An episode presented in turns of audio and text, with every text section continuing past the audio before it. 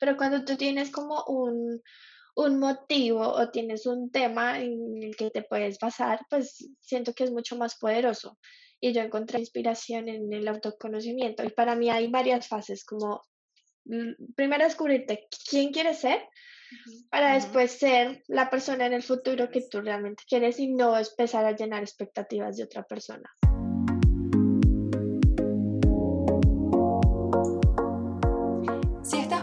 Crear la vida de tus sueños, debes estar preparado para hacer cosas que otros no están dispuestos. Entre Soñadores es un espacio para conectar, colaborar, soñar en voz alta y explorar las experiencias de otros soñadores en el camino a construir sus sueños. Soy Dani Barrios. Soy Francis Sánchez.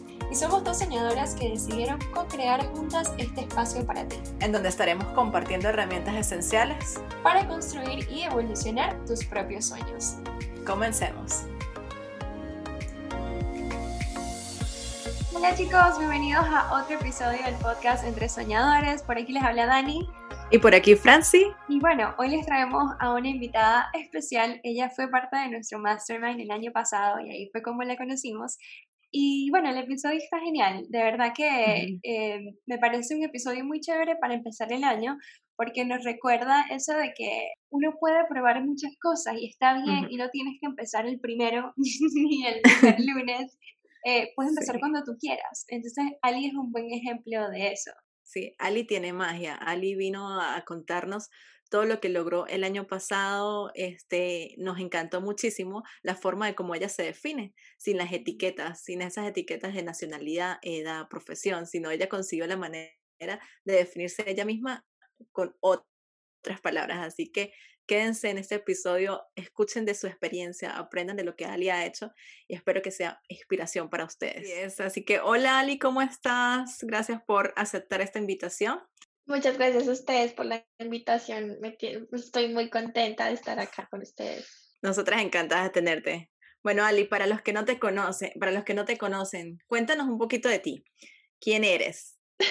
bueno, me encanta esa pregunta ahora, más que todo, eh, porque yo me puedo definir como una persona apasionada, eh, una persona soñadora y alguien que le gusta mucho la edad.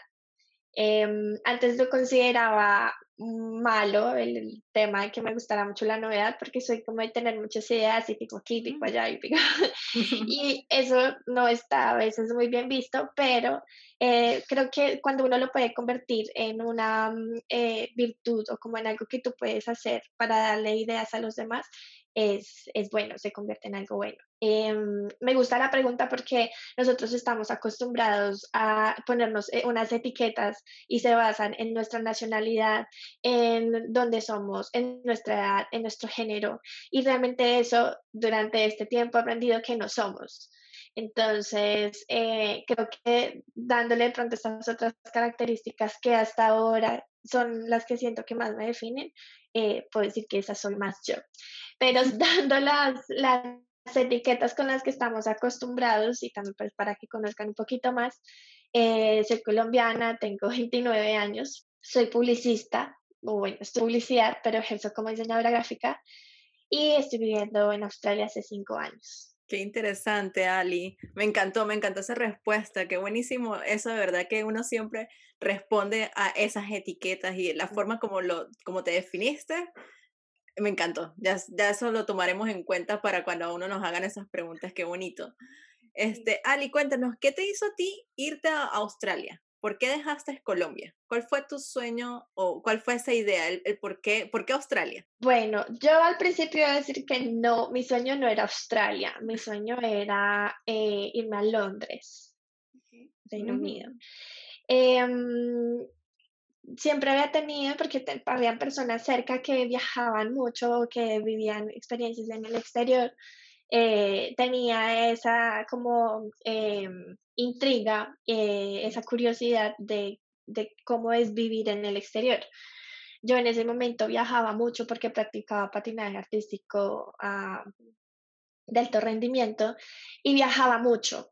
Eh, entrenábamos tiempo fuera, era un mes, un mes cuando viajábamos, digamos que el tiempo más largo, pero totalmente diferente. O sea, de hecho, yo nunca conocí los países bien porque yo iba a entrenar, entonces eh, conocía los aeropuertos, las pistas y, y, de pronto aprovechamos muy poco para, para realmente lo que era conocer el país. Entonces siempre me lo ha preguntado, pero como les digo, en este momento era como mi prioridad era el deporte, mi prioridad era el patinaje y no me daban la oportunidad de decir, bueno, me voy a ir a vivir a otro lado, no. Yo entrenaba, ya tenía como todas las cosas que yo quería cumplir en patinaje y era como simplemente una curiosidad. Em, yo decidí retirarme de patinaje para terminar mi carrera como publicista, porque pues en nuestros países es muy importante terminar nuestras carreras. Y en ese momento yo me sentí muy perdida, o sea, realmente no sabía qué hacer. Estaba eh, como que, yo digo que tuve una como midlife crisis, que dicen que a veces, eh, a, mis 21 años más o menos, como que tú, o sea, yo me definía como patinadora y para mí mi vida era como patinadora y después de que yo terminé no sabía qué iba a hacer. Y en ese momento ya terminando la universidad hasta me sentía tarde de aprender o sea, imagínate y ya sintiendo como teniendo esos sentimientos. Ya ahora tengo un poco más herramientas para saber qué fue lo que pasó en ese momento, pero en ese momento me sentía muy perdida. Y em, después de un tiempo, el que ya había logrado graduarme y que estaba trabajando, y volver a patinar porque nunca me sentí bien, nunca me sentía yo, porque yo era la patinadora. eh, volví a patinar y bueno, la preparación, todo eh, iba muy bien y en un primer campeonato tuve una lesión de rodilla, eh, me rompí el ligamento cruzado. Mm. Y para otros deportistas, cuando sufren esa lesión, es como, listo, eh, me operan, me recupero y sigo el deporte. Pero yo lo tomé como una señal de vida de ya debes parar, porque yo ya me había retirado. Sí, yo estaba empezando. Entonces para mí fue una señal como, ya es que, o sea, date cuenta, eso ya, ya no es para ti, ya, ya. Y ahí como que empecé otra vez a ver, no me sentía cómoda ya en mi país, eh, como ver qué es lo que, o sea, cómo puedes empezar, qué es lo que quieres hacer. Y ahí recordé como ese sueño de, y esa curiosidad de vivir en otro país y empecé a averiguar hasta que Australia se presentó como la mejor oportunidad para mí. Y entonces ahí decidí viajar a Australia. ¿Y por qué fue eso? O sea, ¿qué, qué te hizo considerar que Australia era la mejor opción? Bueno, Australia tiene em, muy buenas oportunidades, o sea, para estudiar inglés eh, lo mejor es que te permita bajar, pues, si sea part-time. Entonces, em, si uno normalmente se viene con los ahorros, pero te da la oportunidad de por lo menos pagarte lo que nosotros mm. decimos los viáticos o una renta o pagarte algo para cubrir tus gastos acá. Y otra de las cosas que creo que estaba buscando en ese momento era eh, una libertad financiera. O sea, yo me sentía que no quería ser como una carga para mis papás, y quería conseguir las cosas por, por mi propio mérito, quería como esa independencia.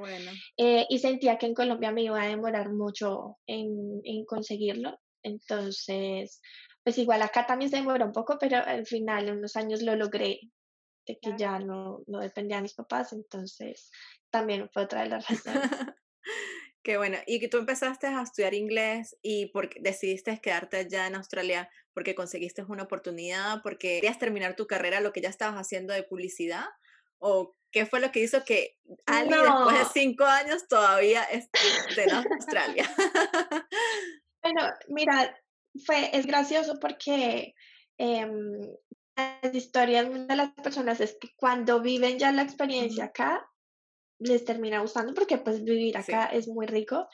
Em, después con el tiempo es que terminan como, bueno, agreguemos la visa, bueno, un tantico más y así se terminan hasta que logran quedarse.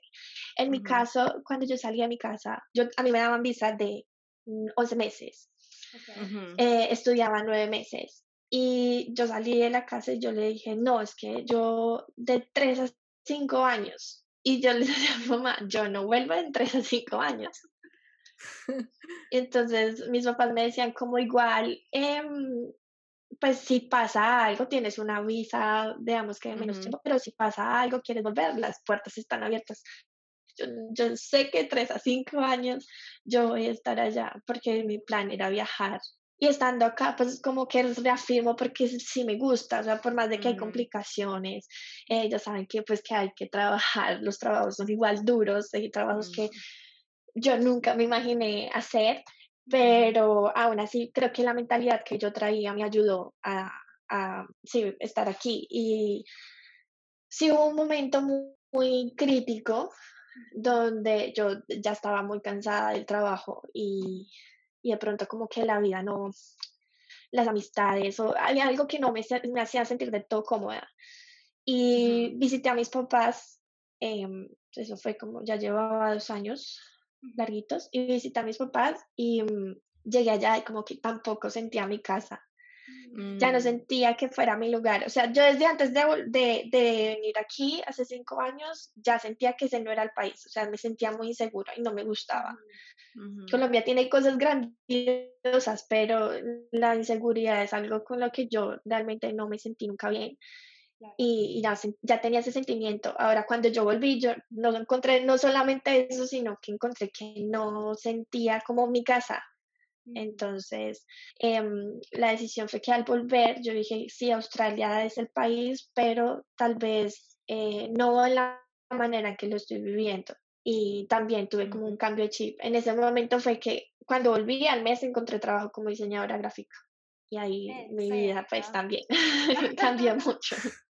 Ok, y entonces, ok, esta parte me parece interesante porque el hecho de que hicieras ese cambio de switch y que al mes consiguieras lo que estabas buscando, cuando dices que hiciste el cambio de switch, ¿qué significó eso en, en, términos materiales o de tu vida? O sea, ¿qué hiciste cuando, te, cuando descubriste que la manera en que estabas viviendo no era la que querías seguir viviendo? Nosotros estamos acostumbrados, bueno, nosotros el permiso es de 20 horas eh, legales, pero las 20 horas legales, debemos decirlo, a no ser que te, tengas un sueldo muy bueno, Em, no es suficiente para pagar de todas las cosas porque Australia pues es un país muy costoso. Entonces, de los que nos van a escuchar y espero que no se en contra de nosotros, por lo general el inmigrante tiene muchos trabajos mm, y yo en ese momento de viajar yo tenía hasta tres trabajos. Pero claro, entonces es un desgaste pues horrible y, y ya como que el tema de estudiar pasa a otro plano, ya uno se le olvida como la razón principal por la que no vino a estudiar, sino que se concentra es en, en las cosas que que vivir, en trabajar, y en eso trabajaba porque quería trabajar. Cuando yo, yo dije, ya me cansé, porque ya tres, tres trabajos es mucho, era en restaurantes, en cafés, bueno, había hecho otros, pero en ese momento ya era horrible yo, sea, eh, eh, yo creo que sí hay la oportunidad de trabajar como diseñadora gráfica o por lo menos hacer un trabajo más de algo que a mí me guste. Y hay otras personas que sí lo logran, entonces era, pero ¿por qué yo no? Porque yo no voy a poder. Y cuando yo volví a Australia, yo decía como, yo sé que yo puedo conseguirlo. Em, yo ya lo he intentado una vez y como que, bueno, me cerraron las puertas por el idioma, pero es, ya pasó tiempo ya pues no tengo el inglés súper bien, pero sé que puedo defenderme, sé que puedo hablar en una entrevista, puedo decir, eh, sí, puedo responder. Entonces, porque ahorita no. Igual necesitaba algo para vivir mientras que conseguía ese trabajo. Entonces empecé a aplicar. Ya tenía un trabajo fijo eh, y empezaba a aplicar mientras tanto mis trabajos como diseñadora y mira, se presentan oportunidades. O sea, en ese momento a mí me ofrecieron un trabajo full time en un restaurante que eso no me había pasado antes y eso, o sea, en un, como hubiera pasado unos meses antes, eso para mí habría sido la oportunidad y listo. Mm. Sin embargo, fue algo como de, no, o sea, a mí se me está presentando esta oportunidad, pero si yo me voy a trabajar full time allá, no voy a tener tiempo para trabajar como diseñadora. Entonces creo que era más tener claro qué era lo que yo quería y decirle no a eso, que no quiero y que así como se diera una oportunidad, no, yo diciéndole no, mira, se me presentaron otras oportunidades y, y ya, y tuve, creo que fueron solamente dos entrevistas y al mes yo ya tenía el trabajo. O sea, como que fue, trata de vivir con lo mínimo, pero cree, para mí eso es algo muy clarita, cree en eso que tú quieres y se de alguna manera se va a presentar. Me encanta lo que acabas de decir, Ali. Yo creo que fue como una señal para mí, porque justamente hoy en la mañana estaba escuchando algo similar en un podcast y estaba diciendo cuando a veces eh, al decir sí, le estás diciendo no a otras oportunidades que están ahí para ti.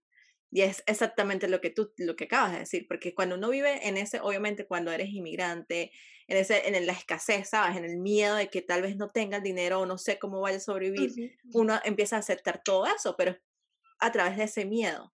Pero cuando uno toma la decisión y lo que tú dices, el creer, el confiar que realmente hay un plan para nosotros, es cuando realmente nosotros recibimos eso del universo, de Dios, del, de quien quieras creer, pero, pero es que qué bonito que acabas de decir eso.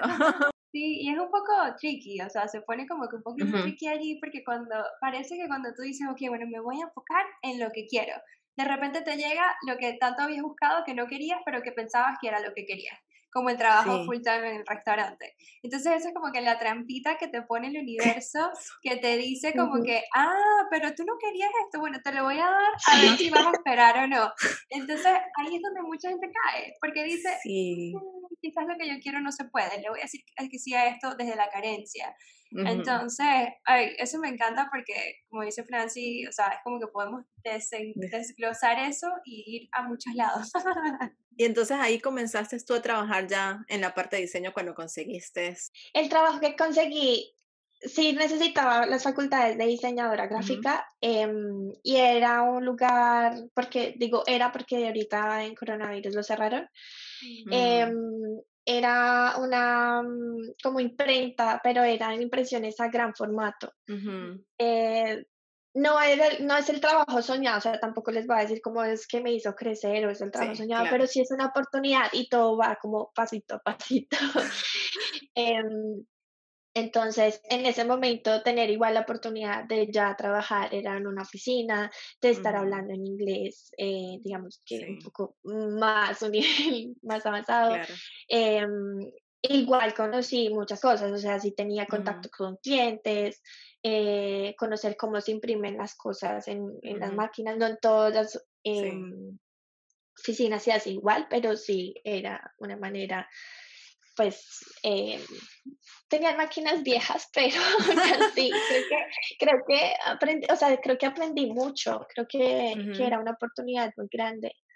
Y en ese momento fue que se presentó y duré tres de sí, los otros tres años trabajando ahí hasta que la cerraron y eso ahorita me hace recordar muchísimo, eh, porque bueno, yo con Ali, eh, ella participó en lo de Sharing Dreams y esto de lo de diseño, porque tú abriste tu cuenta como para mostrar más esa parte tuya, porque tú dijiste que tú estudiaste publicidad, que no, no, la publicidad como tal creo que no, no te enseñan diseño, o estoy equivocada, no sé, pero ¿qué te hizo a ti irte a este, ajá, ¿qué, ¿qué, te hizo a ti irte a, eso de, de ser diseñadora? Porque recuerdo cuando yo dije que me encantaban los diseños de Ali, su página en Instagram es bellísima, todo lo que ella hace es increíble.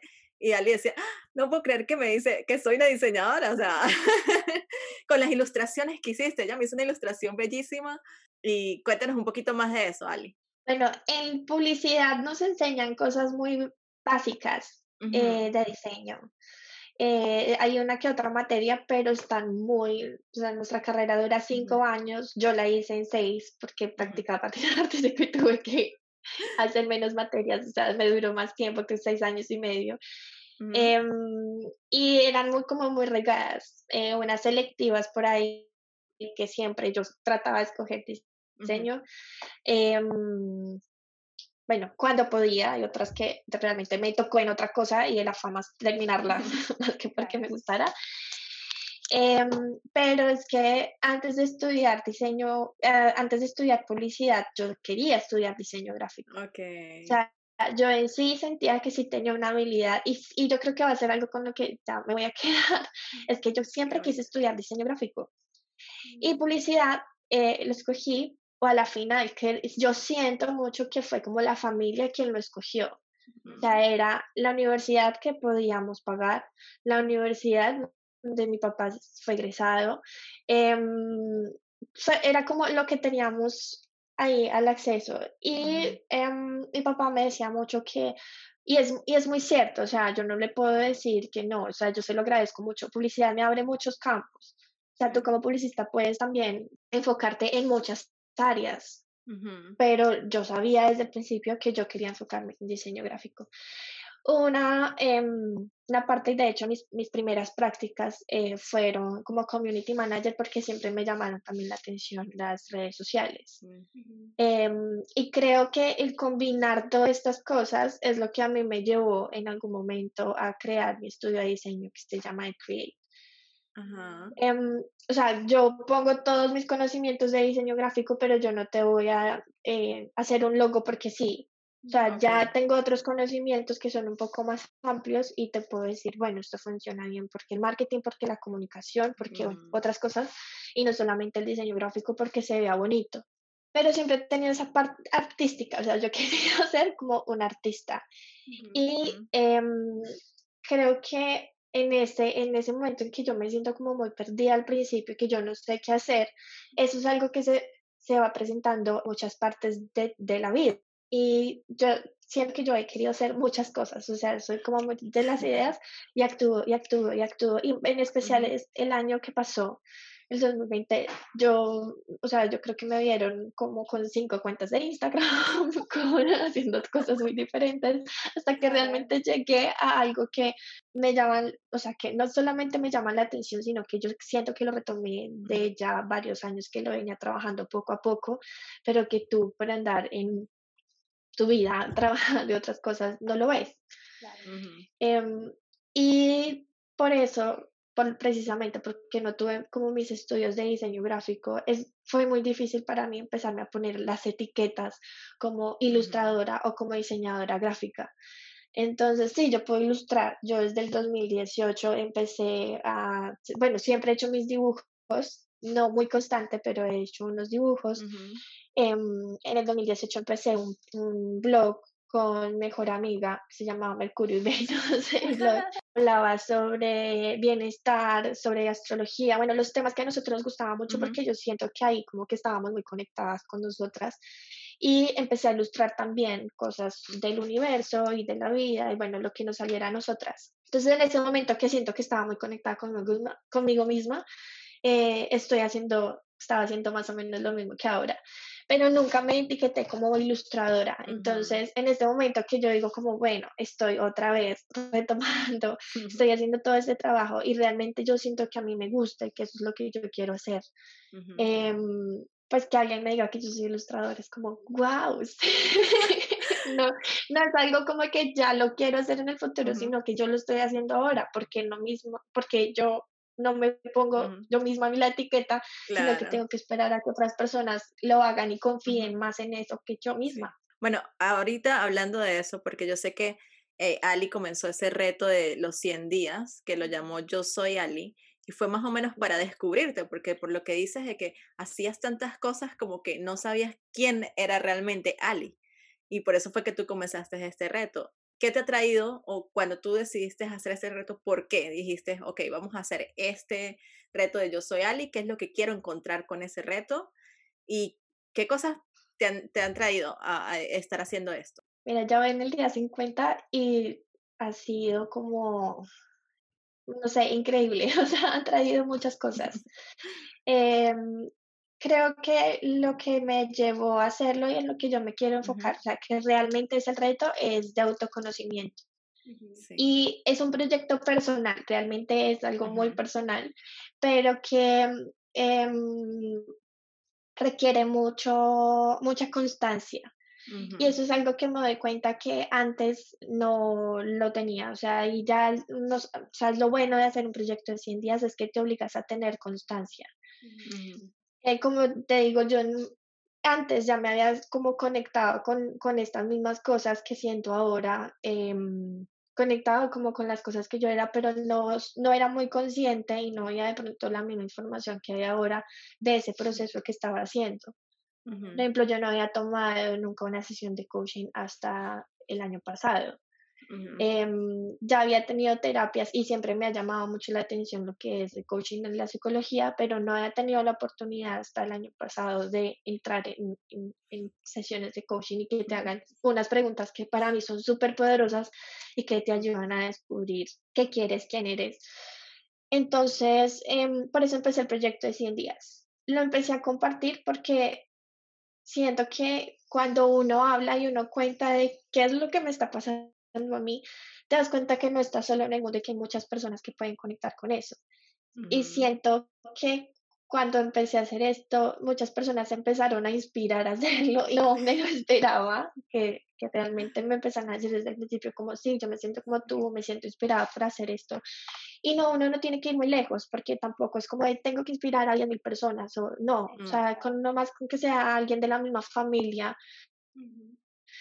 em, ya uno cumple como ese propósito. Entonces, em, eso es, yo soy en 100, yo soy en 100 días y eh, también se basa mucho como en lo que son los procesos, porque nosotros estamos acostumbrados a ver eh, resultados de todo el mundo y empezamos a, mm, como admirar son los resultados y no el proceso de las personas. Se nos olvida que hubo mucho, mucho trabajo detrás. Em, y y no crean, o sea, de hecho con el mismo reto, yo pongo cosas, pero yo no los publico todos los días porque requieren demasiado tiempo y mi ritmo de pronto es muy diferente a pues, el de otras personas. Entonces no me da la oportunidad de estar publicando todos los días, de estar haciendo las ilusiones, de estar tomando fotos todos los días. Pero eso no quiere decir que el trabajo no se haga no quiere decir que yo de pronto no lea o no haga como eh, mi research, porque tampoco es que sea experta, o sea, yo no soy coach, yo no soy, soy experta, yo solamente estoy hablando dentro de mi curiosidad a través de tu y de las cosas que a mí me pasan o las cosas que yo pienso, sí. Entonces, eh, yo no publico todos los días y, y, yo sé que las personas, digamos, yo les voto los consejos muy de vez en cuando, no soy demostrar todo, toda la vida como de, de, qué es lo que estoy haciendo todo el tiempo, eh, porque esa no soy yo, pero sí mm. les quiero compartir eh, cuando encuentro algo muy, muy importante para mí o cuando son muy eh, que siento que los va a ayudar en el proceso, eso es lo que a mí me gusta compartir y me gusta prepararlo para compartirlo bien. entonces, bueno, ese es el reto. Em, me ha abierto pues muchas puertas, por ejemplo, estar con ustedes en el mastermind, em, conocer muchas personas que de verdad eh, siento que me han ayudado pues mucho, o sea, como que no tengo yo que irles a tocar la puerta, sino que de repente llegan y eso es algo mágico, o sea, es algo que de verdad, pues como que tú no te lo esperas y, y, y te van guiando. Yo iba a decir rapidito que hay algo que me gusta mucho que me gustaría también mm, hablar, ¿no? Es que es como hay diferentes etapas, ¿no? O sea, estuviste en la etapa en donde te estabas encontrando, que no sabías bien más o menos qué era lo que se sentía en alineación. Luego está la etapa en donde, oh, encontré algo que estoy en alineación, que me gusta, y sin embargo, eso no es suficiente, eso no es todo. Después es la, la consistencia, se dice, ¿verdad? La sí, consistencia. De seguir viviendo en esa alineación. Entonces es como que son diferentes etapas, no basta solamente descubrirlo, descubrirlo es gigante y es hermoso, pero es vivir en eso y seguir viviendo en eso y ahí es donde te salen esas oportunidades, cuando te atreves a hacerlo constantemente, que creo que es lo que está pasando con el proyecto de 100 días, que te animaste a seguir haciendo. Me encanta, eso me encanta. No, y me gusta porque, bueno, nosotros como eh, Ali lo dijo, ella eh, fue parte del mastermind. Entonces fueron tres meses donde nosotros vimos crecer y vimos cómo iba moviendo esa cuenta. Este, nos inspirábamos con las cosas que ella estaba haciendo, inspiraba al grupo completo cuando sentíamos a veces de que no podemos hacer ciertas cosas o como ella decía, no estoy posteando todos los días porque necesitamos también como que disfrutar de ese proceso porque hay muchas cosas detrás. Eh, Dali, quiero preguntarte, ¿qué te ayudó a ti del mastermind? Porque sé que eh, durante ese tiempo tú querías sacar varios proyectos. ¿Cómo a ti te ayudó ser parte de la comunidad, lo que nosotros hicimos durante esos tres meses? Bueno, con el Mastermind a mí me encanta es porque todas las personas que, tenemos, que, que estuvimos ahí eh, éramos soñadores. Entonces, al tú ser soñador, tú tienes un proyecto, tú tienes muchas ideas, pero muchas veces el hecho de que seas soñador no quiere decir que tú tengas como la última palabra o que estés totalmente seguro de que esas cosas van a funcionar. Y por ejemplo, ahorita cuando yo hablaba de la parte del trabajo y todo esto, pues yo al final en este momento yo te puedo decir como mi historia de éxito. En ese momento no, no sabíamos, o sea, yo no sabía qué iba a pasar. Y, y, yo te digo, no, si hay que creer y suena muy bonito, pero en este momento, en, cuando empecé Mastermind, pues yo no sabía qué iba a pasar. Yo no sé aún qué va a pasar cuando estén a los 100 días. Entonces, eh, lo bonito es que en este proceso nosotros nos acompañamos y cuando nosotros tenemos esa duda, tenemos otras personas que nos pueden decir desde su experiencia qué les funciona, si de pronto eh, si iban por el camino o si sí les interesa o no les interesa. Entonces es como muy bonito conectar Em, con eso yo recuerdo muchas de las niñas que, que, también estaban como por un proceso que de pronto ya dentro de mis días yo ya lo había pasado, ya lo he superado y me encantaba decirles como miren, revisen, yo hice esto o yo leí sobre este otro.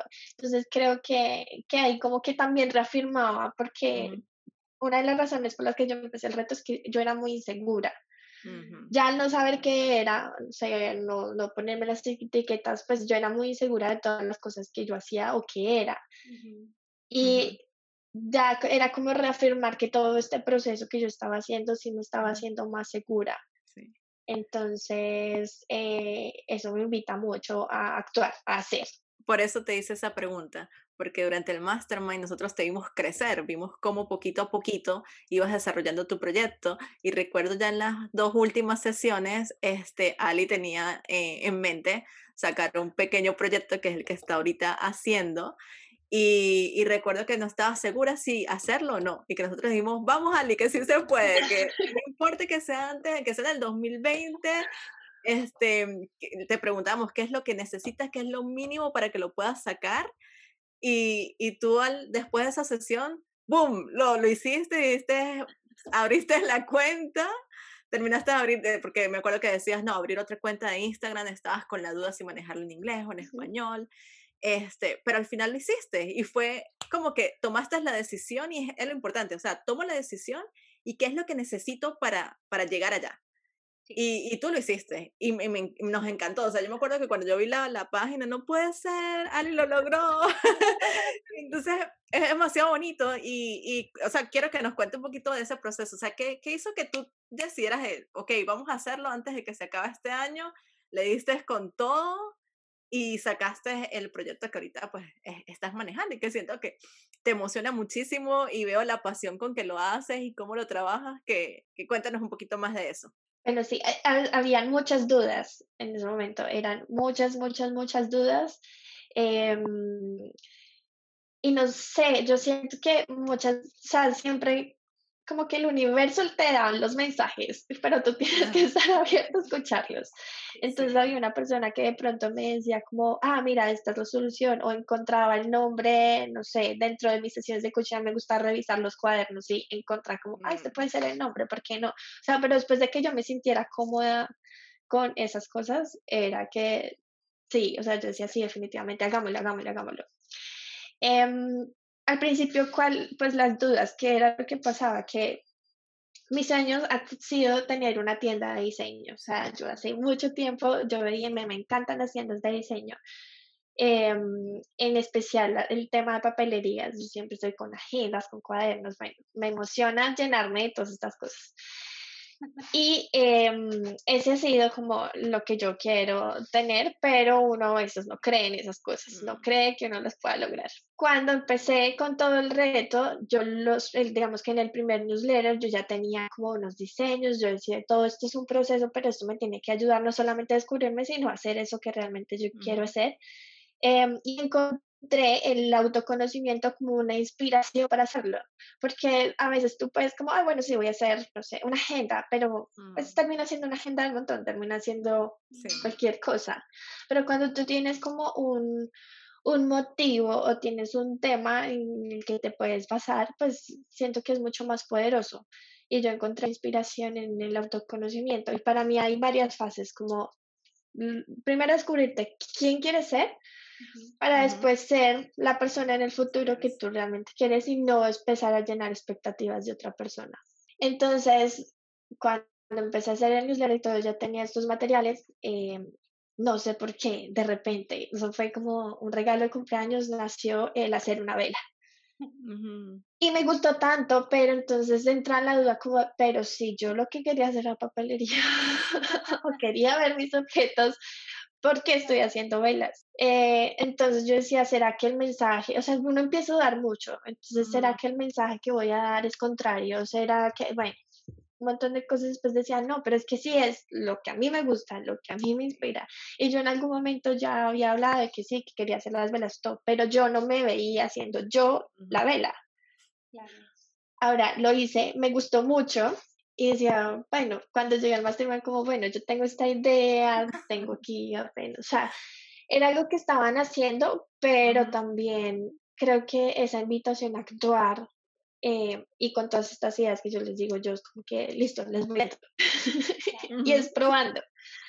Yo no me esperé tener el producto totalmente perfecto, la capa perfecta, el sticker perfecto, no. O sea, de hecho, el, el cambio de las tiendas fueron como en dos días. Nació el nombre de la tienda Authentically Venus y de una vez, ¿sí? De una vez fue listo, yo lo tenía con mi marca personal, en dos días ya estaba era otra, con otra marca. Y todo iba así cambiando y todo evolucionando. Y seguramente la primera vela que hice con los primeros stickers a lo que es ahorita, como 20 días después, es totalmente, pues no es totalmente diferente, pero es una evolución grande. Entonces, eh, es chévere es, es como igual da el susto, pero es chévere ver que, que tú te animas a hacer las cosas y que en tan poco tiempo igual hay un progreso y una evolución. Y como pues yo he escuchado varias veces que si tú no te avergüenzas de lo primero que sacaste, ya lo sacaste tarde. Y para mí eso ha sido como, eso lo tengo que estar repitiendo, pero yo digo, bueno, en algún momento me tengo que avergonzar de eso primero que hice, porque si no, pues ya, ya, ya es tarde.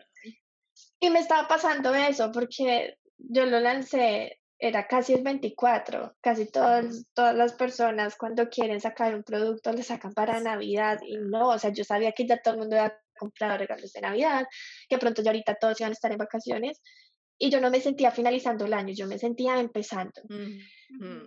Y eso es algo como que creo que es algo muy de la cultura, que nosotros estamos como de, no, no es los nuevos inicios, entonces nos vamos a preparar y vamos a empezar, pero tú puedes realmente empezar cuando tú quieres. No tienes que esperar a que el año se acabe, no tienes que esperar, o sea, si en tres meses no tienes que esperar hasta diciembre a otra vez ese proceso, tú lo puedes empezar cuando tú quieres. Creo que ese ha sido el gran aprendizaje de ahora. Qué bueno, me encanta que tú seas la primera que estemos entrevistando este año y que casualmente lo que acabas de decir coincide con el episodio que salió la semana pasada, donde estábamos hablando de que no todo tiene que estar perfecto para sacarlo. O sea, eso lo dijiste ahorita, eh, está bien que o sea, las personas que nos están escuchando, estamos empezando el año, pero, o sea, no, no, no se, se enganchen con, con, el que, ok, ya hay que empezar porque es el año, porque todos, porque hablábamos, Dani lo hablaba en el, episodio anterior, el cómo mantener ese momento también, ¿sabes? Entonces lo que tú decías, llega a 24, que en realidad uno dice, ya a esta época, pero ¿qué voy a hacer?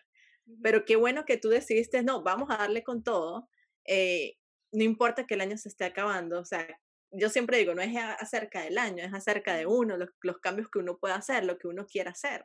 Entonces simplemente fue un abrir algo para lo que viene el próximo año. Y qué bueno que decidiste, ok, lo voy a hacer así sin pensarlo. Eso creo que, que está súper genial.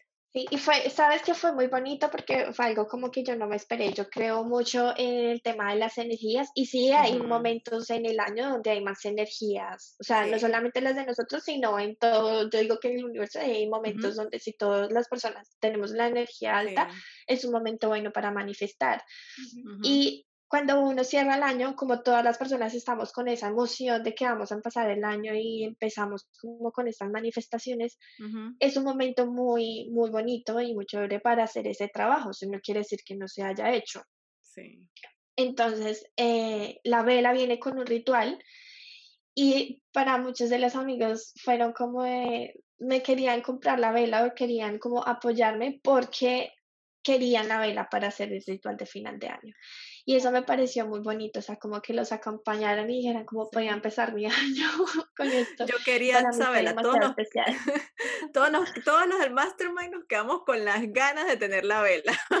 Eh, esperemos que no, que en un futuro Ali va a poder eh, tener esos envíos internacionales y que todas las personas podamos tener esa velita demasiado, porque le pones demasiada magia, demasiado... Eh, lo que lo has hecho, los, los pequeños detalles, es demasiado bonita. Si hay alguien que de pronto está escuchando y me quiere ayudar de cómo se hacen empresas internacionales, bienvenidos. Ha dado como averiguando y verdad es algo que me encantaría de poder enviar a todo el mundo sin que salga tan, tan, tan costoso, los envíos, o sea, que sea, que valga más el envío que el propio producto, creo que eso no, no puede ser así. Entonces es algo que yo estaba averiguando, que o sea, que de verdad quiero que llegue a muchas partes porque eh, siento que nos puede acompañar. O sea, el tema del todo el proceso que estoy haciendo no es solamente para alguien que esté aquí y le empecé a hacer mi marca personal, era porque quería llegar a esas personas como yo, inmigrantes o que de hecho mm, están en Colombia pero han pasado por eso. Entonces quiero acompañarlos también eh, con las cosas que cree. Sí, eso es parte del proceso y el de soñar en grande. Así que dentro de poco tú vas a estar enviando eh, todas esas velas alrededor del mundo, estoy segura de eso. Que sea un ritual, porque incluso puedes combinarlo con ya tu idea de que puedes empezar en cualquier momento, o sea, como que invitar a que esa vela y ese ritual sea un momento de reset, de que lo puedes hacer en cualquier momento del año, simplemente como que hazlo intencionalmente, no importa si sea el 3 de junio, pero aquí está, aquí tengo mi velita, tengo mi ritual y puedo volver a empezar en cualquier momento, o sea, eso me fascina. Sí, de hecho, otra de, como de las características y la razón que yo digo, bueno, aún igual estoy testeando, es que el ritual yo les había comentado que es un código QR, de hecho, o sea, no es que venga en la vela, sino es un código QR y yo tengo todos mis documentos para que se puedan imprimir y se puedan, los puedan hacer en cualquier momento. Entonces, como precisamente creo en eso de que va la evolución y que va mejorando, es que yo me doy la oportunidad de ir mejorando ese ritual. Entonces, la persona que primero compró la vela, puede que en una semana el ritual haya cambiado y yo le pueda decir, mira, tienes como una actualización, todo va mejorando y puede hacerlos. Entonces ese ha sido el trabajo que, que he hecho. De pronto después les puedo eh, mostrar mi ritual, los puedo acompañar no solamente con la vela, porque creo que más que todo es como poner esa intención. O sea, obviamente mi diseño y la vela me parece súper bonito, pero me parece mucho más importante el trabajo que se hace con las intenciones. ¿Y dónde te pueden encontrar para las personas? Eh, ¿Tu Instagram, tu página web? Bueno, yo soy punto Ali en Instagram. Eh, y ahí ya pueden encontrar todos los links. La verdad es que, como he todo lo he hecho muy a paso por paso. Tengo mi página web, eh, la tengo en Wix, pero no tengo dominio, así que mm, cuando entren en mi Instagram, ahí van a poder todo, a ver, a ver todos los links. Tengo em, mi página, tengo un blog que pongo como lo más importante que, que va a ser de, de, del reto. Eh, también van a poder encontrar el link a, a mi tienda y a mi estudio de diseño gráfico en caso que necesiten. Claro que sí, toda la información igual va a estar en, en, el, en la cajita de descripción. Dale, bueno, yo creo que ya estamos llegando al tiempo de, del final del episodio y antes de irnos, algo que le preguntamos a todos nuestros invitados es ¿Cuál, ¿Cuál es o cuál crees que sea la clave para alcanzar tus sueños? Bueno, yo creo que, que mi máximo aprendizaje ha sido como el hecho de creer. Yo creo que cuando crees fielmente en ese sueño, eh, así se presenten las dudas, se presenten em, las dificultades, pero si tú crees que se va a dar, o sea, ese sueño sí. o sí se va a hacer realidad. Creo que todo lo podemos manejar mucho con, con la mente, o sea, tú atraes todo lo que tú crees. Entonces, eso ha sido lo, lo, principal. Pero lo otro que, que, lo que a mí me gusta enfocarme es de verdad en hacer ese trabajo de autoconocimiento constantemente. Porque eh, a veces tú crees en algo, pero de pronto esa creencia viene más del exterior y de las expectativas de otra persona que las propias tuyas. Entonces, creo que cuando tú haces ese proceso de autoconocimiento, sabes realmente que ese sueño es verdad y te permite creer más en él. Espectacular, gracias Ali, gracias por contarnos un poco más de tu historia. Habían cosas que no sabía, no sabía la parte de patinadora, o sea, no sabía todas las jornadas, llegar a Australia, ni el autoconocimiento, ni todo lo que has hecho para estar donde estás ahorita, y de verdad que me encantó. Y también, o sea, todo, todo lo que has aprendido en el camino y todo lo que falta. O sea, quizás en un año te volvemos a traer al, al, al podcast y wow, o sea, ya quiero saber dónde va a estar, ¿sabes? Porque me parece que eres una persona así que evoluciona, ¿sabes? Que está abierta a evolucionar y creo que eso es algo que me llevo de ti también, ese aprendizaje de, de, siempre estar abierta a evolucionar y cambiar, a transformar. Sí, así es, y que tienes, eh, o sea, esa magia con lo que haces, con la pasión que le pones a cada cosa que estás haciendo. Así que no dudes, así tengas miles de ideas, igual sigue, sigue intentando, probando, que siempre llega como que esa más que hace como ese, esa chispa que uno tiene y que, ok, aquí me quiero quedar, porque tú decías, estabas pendiente de hacerlo de papelería, pero, ¿sabes? Empezaste con esto la vela que te apasionó y tú no sabes qué es lo que viene más adelante. Tal vez este simplemente es el comienzo de algo y después con los rituales tal vez venga una agenda con rituales o cosas diferentes, ¿sabes? Este, yo lo único que espero es poder tener esas velas en algún momento en mi casa y todo lo que hagas porque es increíble, es demasiado bonito. Así que chicos, yo los invito a que vayan y revisen su cuenta porque es demasiado bonita, aprendan a través de ella, inspírense con eh, la experiencia que, que Ali muestra cada día allí este, porque es pura inspiración, es el, el valor, lo que uno quiere dar al mundo. Eres una persona que suma, así que encantada de haberte conocido en el Mastermind. Estoy segura que vamos a seguir colaborando, trabajando juntas, haciendo cosas eh, extraordinarias y una vez más, o sea, qué increíble poder estar tres personas en diferentes continentes e igual podernos conectar a través de los sueños. Así que muchísimas gracias, Ali. Me encanta, muchísimas gracias por la invitación. He encontrado, imagínese, yo había escogido este año la palabra magia y yo creo que la han nombrado más de 10 veces en todo el episodio. Me encanta porque la encuentro todo. Yo creo que no hay día en que no encuentre, encuentre la palabra por ahí y eso ha sido eh, conectar con ustedes y el estar hoy acá ha sido solo magia. Entonces, muchas gracias. Gracias, Ali. Gracias, y gracias a todos los que nos escucharon eh, hasta el final, los que se quedaron, escucharon la historia. De nuevo, si quieren conectar con Ali, nosotros vamos a dejar todos los links de todo en, la descripción del podcast. Así que bueno, estamos por aquí. Y como siempre, si tienen algún feedback, ideas o invitados que quieren que traigamos, díganos, cuéntanos, nosotros estamos súper abiertos y nos escuchamos el próximo martes. Nos escuchamos el próximo martes, así que chao.